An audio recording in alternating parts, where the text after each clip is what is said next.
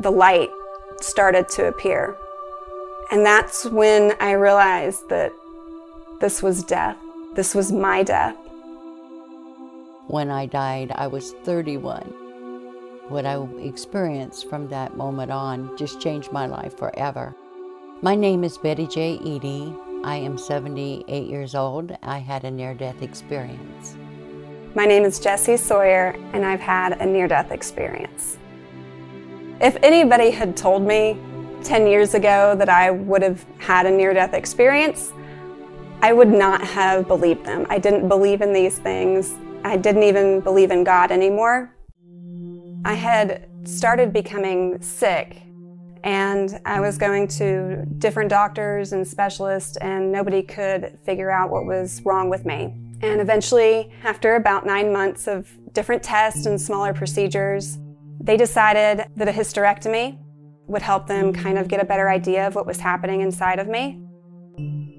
They didn't find anything wrong on the inside. Um, they did a uterine and ovarian biopsy, and everything was clear. So, after two nights in the hospital, I was released to go home. It'd probably only been six to eight hours, and I just felt this extreme pain in my stomach.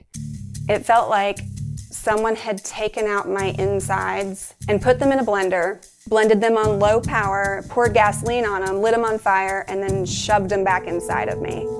So my husband rushed me to the ER. They admitted me. I had very low blood pressure. My heart rate was 145. I was running a low grade fever, and they did some scans and found out that I was bleeding internally. I didn't have enough blood in my system to really put me back into a surgery. So I started receiving antibiotics, I had blood transfusions. It was probably between like 2 and 4 o'clock in the morning. And when I slept, I, I, there was no way I ever could escape the pain. But I'm staring at the wall, and it was like the best way I can describe it is that my eyes opened and then they opened again. And when they opened again, I was in this endless, misty, white room. It was like just this space. And the very first thing that I realized was that I was able to stand up straight, which is something that I hadn't been able to do since the surgery.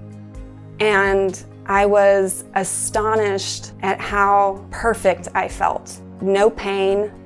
I just, I felt like the perfect version of myself. And so that really stuck with me. And in the distance, I saw somebody kind of waiting. And I immediately, even though I, I didn't see this person at first, I immediately recognized who it was. And it was um, one of my best friends named Anthony, who had died about two years before. And I was just so happy to see him I wanted to run up to him, I wanted to hug him, I wanted to tell him how much everybody missed him. And then I realized that this was about me. This wasn't some joyous reunion, that, that something serious was happening. And then behind Anthony and to my right, the light started to appear. And that's when I realized that this was death. This was my death and Anthony was there to take me home. The light started off as this shimmer and then it grew. There's no way you can describe it. It is the most profound, most unconditional love. And the light is everything that ever was and ever will be. I instantly felt connected to the entire universe. I kind of was presented a choice. I had something called a life review where I was shown the impact that I had during my life on the world around me. It wasn't judgmental, it was more subjective. It was, you know, this is the energy that you put into the world during your life, and I love you. I'm part of you. I went in for a routine hysterectomy and it was during or after the hysterectomy that I actually experienced my death. I was out of recovery and in my private room when I awoke at about 9 9:30 in the evening. I didn't feel any pain. It was just this feeling as though every last drop of blood had drained from my body. And I tried to reach for the nurse, but I was too weak to reach the little buzzer that they had placed by the side of my bed. I then felt this sensation coming up from my feet, a numbing type thing. And then all of a sudden, I felt a movement in my chest. And then there was a sound like a pop. My spirit came up out of my body in a very tremendous speed, and I could look down and see my body laying on the bed. While no two near death experiences are the same, those of us that research them see a very consistent pattern of elements. Very often there's that life threatening event. The person's nearly dead, they're unconscious, or they may not even have a heartbeat. At that time, they have what's called an out of body experience. Consciousness separates from the body and typically goes above the body. They may then go into or through a tunnel. They often see a mystical, unearthly, brilliant light at the end of the tunnel. At the end of the tunnel, they may enter an unearthly, beautiful realm. They may see their deceased relatives at, the, at loving reunions, even deceased pets. By this time, they're typically feeling overwhelming positive emotions. They really feel like this realm that seems unearthly to us is really their home. When I came down and looked at my physical body uh, lying on the bed, then I knew that I had died. And I thought, oh my God, I'm dead. I don't know how I died, but I'm, I'm dead. Then suddenly appearing by the side of my bed were three ancient looking men, ancient in that they were old, but they were beyond old. And they explained to me that I had prematurely died. I wanted so much to see my family. So I went out the window and I traveled to my home. My husband was sitting in a chair reading a newspaper. So I went over and stood by him. And I felt concerned that he didn't know I had died, and neither did my children, and I worried about them.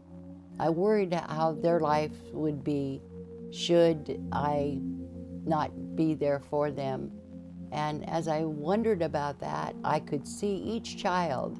I just saw each phase of their life and that their lives would be fine even without me. So I felt content as any mother would that, you know what, they're going to be okay.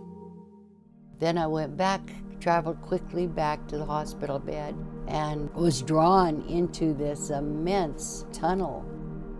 There was sound, there was music, there were chimes. It was extremely relaxing, very comfortable and I went through the tunnel, into the tunnel, and traveled into this black space. Then suddenly I saw a form at the very end of the light. And as I approached the light, I could see the figure moving with arms spread out like this, and he was Jesus Christ. And I reached for him and put my arms around him as he held me too. And he said, It's not yet your time. It's not yet your time. Some angels or guardians or guards or supporters of him and me came. There were three women, and he said, Show her everything that she needs to know. Then they took me to a garden and they said for me to be there, to stay here, enjoy yourself. I went through the garden and walked, and it was beautiful beyond any description. You just simply can't even imagine the colors and the beauty, the flowers of every kind and other kinds that we don't even have here. This is when I learned that I wouldn't remember a great deal of what was going on I called these men warring angels in that they came into the garden and they said, Are you ready for more? And I says, Yes, I am. And they took me, and, and it was like a freedom of flight. It's like we just rose up into the air and we just went. We traveled from planet to planet. And then Jesus said, that I needed to return back to earth. And I says, Oh, please, I can't go.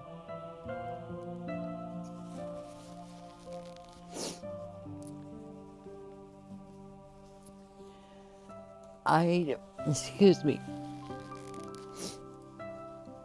I didn't want to, to leave the love that I felt there, the total acceptance. I saw a beautiful man that I recognized to be the Father, God. And I ran to him and fell at his feet, my head on his lap. And he said, You have a mission, and I want you to see what that mission entails. Then you must go back. I remember traveling quickly. The next thing I knew, I saw my body. I went into the body because, not because I wanted to, but because I was compelled to. And I felt the dark dankness of it. The human body compared to the spirit body is so, so different. At the end of the experience, there's often a choice about whether to stay in that beautiful realm or to return to their earthly life. When that decision is ultimately made and they return to their earthly life and they recover, then they can share their near death experience. I was shown how my death would impact my family. So I was shown my two children, who at the time were five and two years old.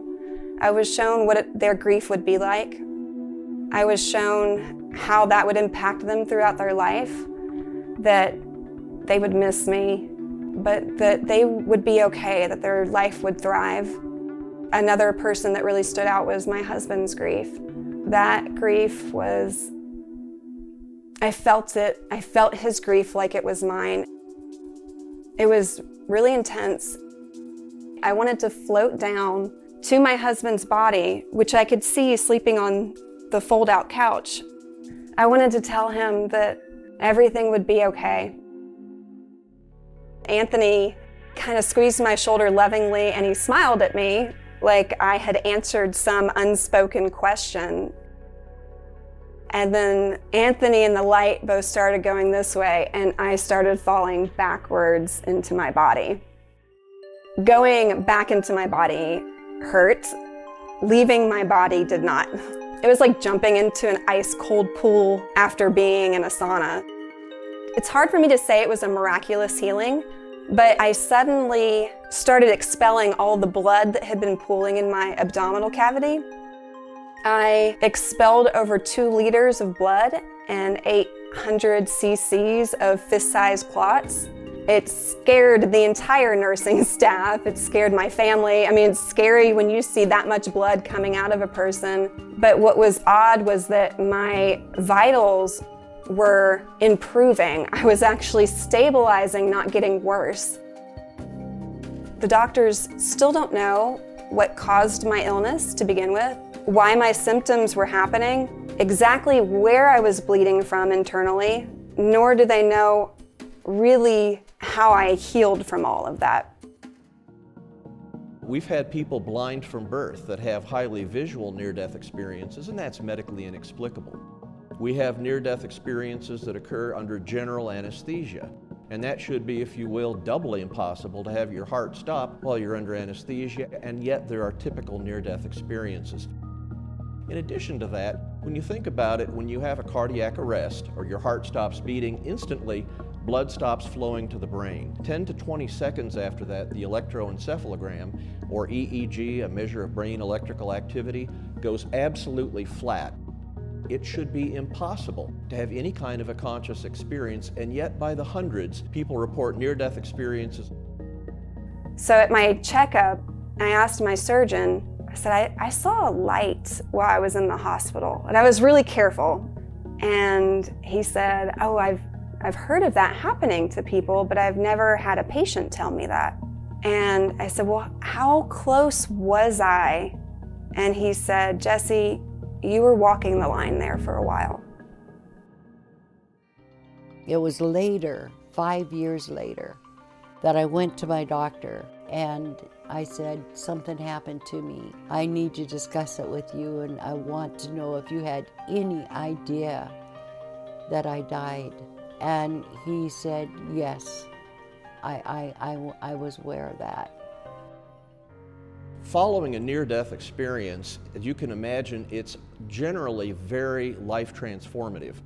People that have a near death experience, of course, almost uniformly don't fear death. From their perspective, they know what lies beyond death's door and they know that it's wonderful.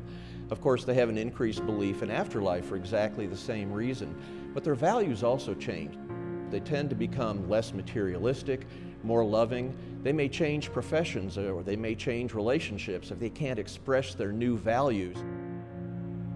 I started doing service because service is our best gift to God. When we're helping other people, it is to be of service to them. So I went to the hospital here in Seattle and volunteered at the Cancer Research Center where I could work with the dying patients as well as their families. So I did that for several years.